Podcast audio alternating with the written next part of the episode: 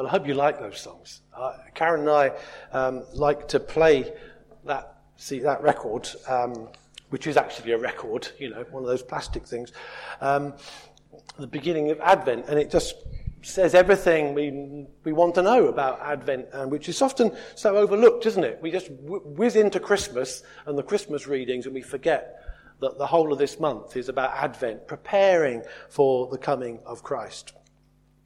Now, um, I want to ask this morning a simple question What is hope? What is hope? Well, what it isn't is a vague hope so. Oh, I hope so. That isn't Christian hope at all. When I was a student at Oxford um, studying for ministry, we had a number of trips out and we went to the local synagogue. And while we were there, the, the rabbi was showing us around the synagogue, and one of our students asked him, uh, What is hope to you? And he said, Well, for us, hope is that next year will be better than this year. I wonder, is that all the hope that we have, that we can offer, that next year will be better than this. I guess for many of you, you're hoping that next year will be better than this. Because I know that many of you, this has been a, hard year, uh, in the words of our, our, beloved Queen, an annus horribilis for some of you. Um, we hope next year will be better than this. But hope uh, is always linked with faith. Faith and hope uh, are linked together. And Advent is a, is a season in which a number of words come to mind. Light, of course, is one which uh, the children have been doing a whole series uh, about light. But hope is such an important one. Now, in the last reading that uh, Wynne brought us from Hebrews, we have a definition of faith and a definition of hope all rolled into one. Faith is being sure of what we hope for and certain of what we do not see. That's hope. It's not a, oh, I hope so. It's, uh, it's being certain. Sometimes I say uh, to, to, people, you know, are, are, you a Christian? Or are you, do you believe you know, you're going to heaven? And they say, oh, I hope so. Well, actually, if you're a believer, you, you have a certain hope. It's not like hope so. It's a hope that we hold to, which is sure and certain. In, in the words of one of the songs that we, we used to sing, uh, we have a hope that is steadfast and certain, gone through the curtain and entered the, entered the throne. I think it goes next, doesn't it? Um, steadfast and certain hope. So hope is based on certainty. There is a certainty to Christian hope which no other hope, uh, no other kind of institution can actually give. And the hope uh, is most clearly expressed explored, I think, by Paul in some of his letters. In Colossians 1.27, which uh, was read to us earlier by Adrian, Christ in you, the hope of glory. Isn't that wonderful? Christ is in us. It's not an external hope in the something over there, but Christ in us, the hope of glory. We have something in us if we are Christians. Christ is in us Paul often talks about us being in Christ, but here he says, Christ in you, the hope of glory. And then in his letter to the Thessalonians, he says, uh, the hope of salvation as a helmet. You know, we're often familiar with, uh, with the armor of God, with this thing that protects the brain uh, and keeps us secure. Uh, hope as a, as a helmet of salvation, the hope of salvation which is a sure certainty. It's not a vague promise, it's not a vague wish, it's a sure and certain promise. And, and, that is based for Paul on his personal experience of Jesus. Because although he didn't really know Jesus in his earthly life, Paul met Jesus on the road to Damascus. And his whole life from there on revolved around knowing the risen Lord Jesus Christ. And so, in, in the end of his letter to the Colossians, he has a whole chapter in chapter 15 all about the reality of the resurrection, which is the basis of our hope. And he says, If only for this life we have hope in Christ, we are to be pitied more than all men. But actually, we have a hope which is beyond this life. And he goes on to say, But Christ has indeed been raised from the dead. What's the basis of our hope? Christ has been raised from the dead. That's Christian hope. And it's based on, on, on, a, on, on a, a fact which can be demonstrated by evidence throughout history and through the experience of his people. Okay, so hope is certainty, but hope also is mystery. Certainty and mystery. It's not the kind of um, arrogant kind of hope that doesn't acknowledge that within this hope there is a mystery. Because um, Paul goes on to say in Romans, but hope that is seen is no hope at all. If we actually could get hold of this thing, and, and we wouldn't need hope. We have hope, but there is still a mystery because uh, it hasn't yet, we haven't yet fully got hold of it. And there is still more. Like Paul says, it's like a mirror. You look in a, in a rather uh, cloudy mirror, uh, and, and that's the kind of image that he has. But one day, when the mirror is wiped clean, we will see imperfect reality. Now, I, I did a, a, little word search on, on, on, the, on the computer, which is great now because you can search the Bible for a particular word. And I searched for the word hope, and it comes up a lot in the Bible. But do you know, this surprised me, only once is the word hope used in the Gospels. I'm very open to be challenged on that. I'd never noticed before. Only once, and that is in Matthew 12 21, and it says, In his name, nations will put their hope. And Matthew's quoting from Isaiah. So, isn't it interesting that in the Gospels, uh, he doesn't talk about, about hope? And my, my little theory that I've been working on is this in the Gospels, they had Jesus walking with them all the time. Uh, he was their hope, but it doesn't talk about hope. But, but if you remember those two men walking along the road, no, the, the man and woman probably, walking along the road to Emmaus, Cleopas and probably, probably his wife, um, and their faces were downcast, and Jesus walks alongside them, and he said, But we had hoped that he was going to be the one. We had hoped, but obviously our hopes have been shattered. So I was quite surprised about that. But, of course, after, after Jesus' death and resurrection, when he can no longer be seen in physical eyes, then we need a hope which goes beyond something we can see and actually feel and touch. Uh, and we need hope and faith together. Hope and faith always go together.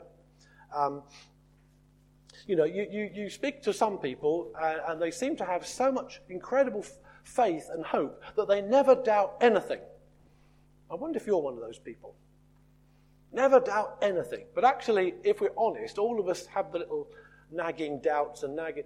There are questions, there's always going to be a little bit of mystery to believing in faith. And we need to keep open to the mystery. Paul talks about the gospel as a mystery. So, um, after his resurrection and death, uh, the Holy Spirit comes upon his people, uh, but very much throughout the whole of the Bible, and particularly uh, in the experience of the early Christians, the theme of suffering comes up. Jesus suffered and died. That's a mystery. How did he do that? How does that give us hope? Well, it gives us hope because through his suffering and death, he rose from the dead. That's where the hope is. Um, but actually, that's the basis of our hope as well. There is a resurrection.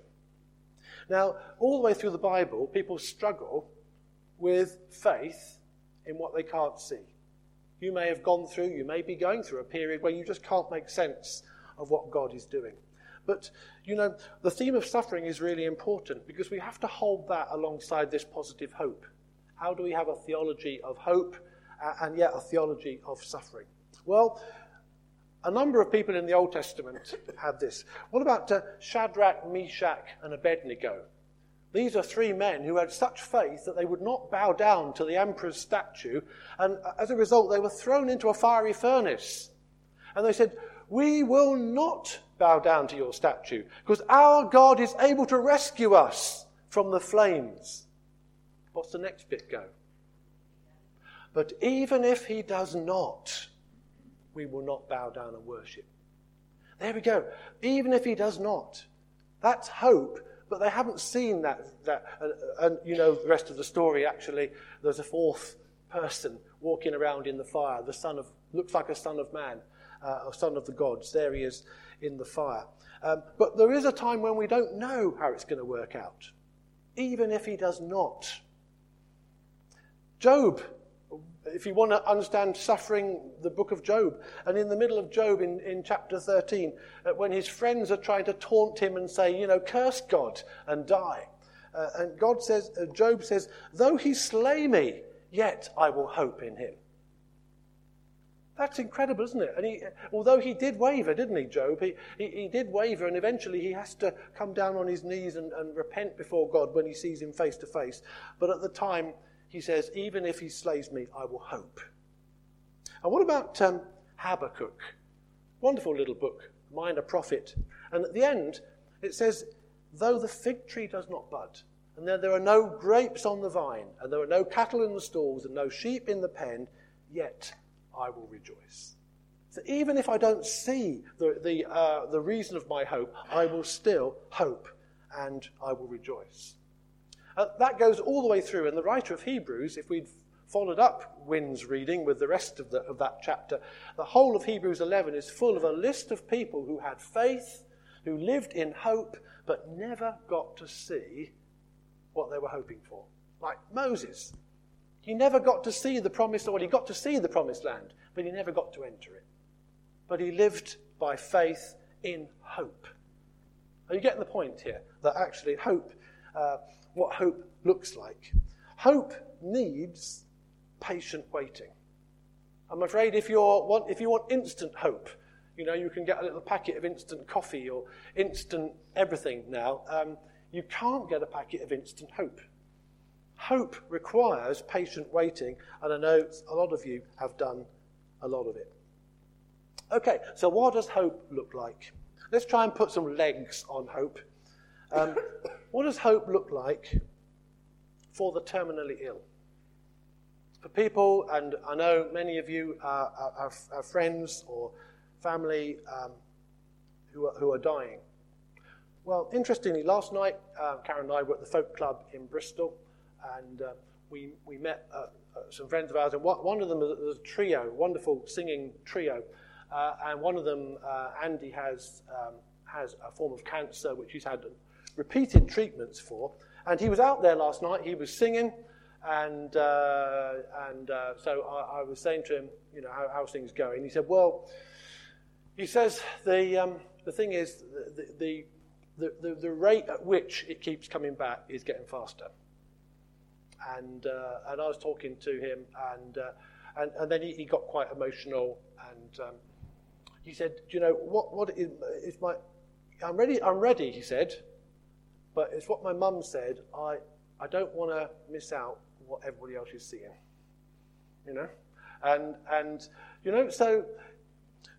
But we talked about faith. He's, he's not a believer himself, but you know, folk clubs are good times to talk about faith sometimes because you're not in a kind of clerical collar. you're just, we, we have these opportunities, don't we, to talk about a faith which goes beyond, it goes beyond what we can see. Faith in Christ that is steadfast and certain and goes through the curtain. Uh, and even though we can't understand it, even though it's painful, actually there is a hope. What about, um, what about hope for people who are in debt? And many, many people in our society are in serious debt. Many have taken their lives because they're in such trouble they don't see any way out. What, what hope can we offer people who are in debt? Well, I know people say, well, when I win the lottery, I'll be okay. What kind of hope is that? One in goodness knows how many millions that you're going to actually win uh, and those people that have won, has it made them happy? No, there's even been people who've committed suicide after winning the lottery. Hey, you know, what kind of hope is that? But actually, um, some of us, Paul and uh, Keith and I, went down to listen to a presentation by CAP, Christians Against Poverty. And there are people who actually can try to help people in debt to give them real hope. Hope, which actually is practical hope. Uh, and I know that uh, Robin and Jane go out uh, in the the food bank. Um, people uh, who are running out of money or whatever need some practical hope as well as any kind of airy fairy spiritual encouragement you can give. They've got to go together. Hope has to have legs. What about people who are depressed? And if you've been there, uh, as, as I have um, in the past, um, it's like sometimes the light at the end of the tunnel has been turned off. But it hasn't, you know, but it feels like that. And, and that's how it feels. Uh, actually, what do you need? You need someone to be there. You don't want someone to say, snap out of it. You don't want someone to say, um, uh, you know, nice platitudes. Uh, you actually want someone to be there. But when you read the scriptures, the word of God, what about Psalm 42? It says here, Why are you downcast, O my soul? Put your hope in God, for I will yet praise him. There is hope. Even in that. I mean, even if you can't get out of that position, you can't. You just have to be there, and actually, God will walk with you. He walked where I walk. There is a light in the darkness, and that light, the darkness has not put it out. Uh, we haven't read that one today, but we could. What about pregnant women? They all hope to have a healthy baby. But we know uh, people that have uh, not been able to have that baby, or the baby's not been well, or the baby has, has died. Well, some of you have been praying for a lady called uh, Sharon, and um, she, she's been very ill, and, but she has finally given birth a few weeks ago to a baby of 400 grams. That's actually less than a pound, isn't it? Uh, and there was given no hope at all. But I know a number of our friends, including some of our ladies on the Alpha course, have been praying for this lady, and little Iona is actually still going. And, you know, isn't that fantastic that even what seemed a completely hopeless situation, there is hope. And therefore, we must keep hoping and we must keep praying. What about for people who are unemployed? And particularly people who are in prison. And when they come out, they've got nothing no job, nothing to go to. Well, Karen and I were in Dartmoor on Wednesday afternoon. Uh, not locked up, thankfully. Um, and um, we were invited uh, by uh, the guy that we go to visit to, to go to this celebration event called um, of, a, of, a, new project called The Entrepreneur Inside. There's something going on in Dartmoor Prison where some of the prisoners are given a chance to learn how to be an entrepreneur, to be a businessman, because all prisoners, all criminals are, are pretty good entrepreneurs. but they use their skills for criminal purposes. But actually, if we can turn those skills to actually producing, uh, you know, good things. And, you know, we sat there and we listened to about, there were about a dozen men who'd done this course. And business people had come in, uh, mentors, and, and they'd given them advice. And these guys stood up and said how it had transformed their hopes that when they come out, they could actually, you know, get like that. I, I, my friend has said to me when he first went in, he, he couldn't see any future for him at all. And now there are people in prison who can come out and say, well, actually, there is hope for me. I can maybe uh, get work, etc.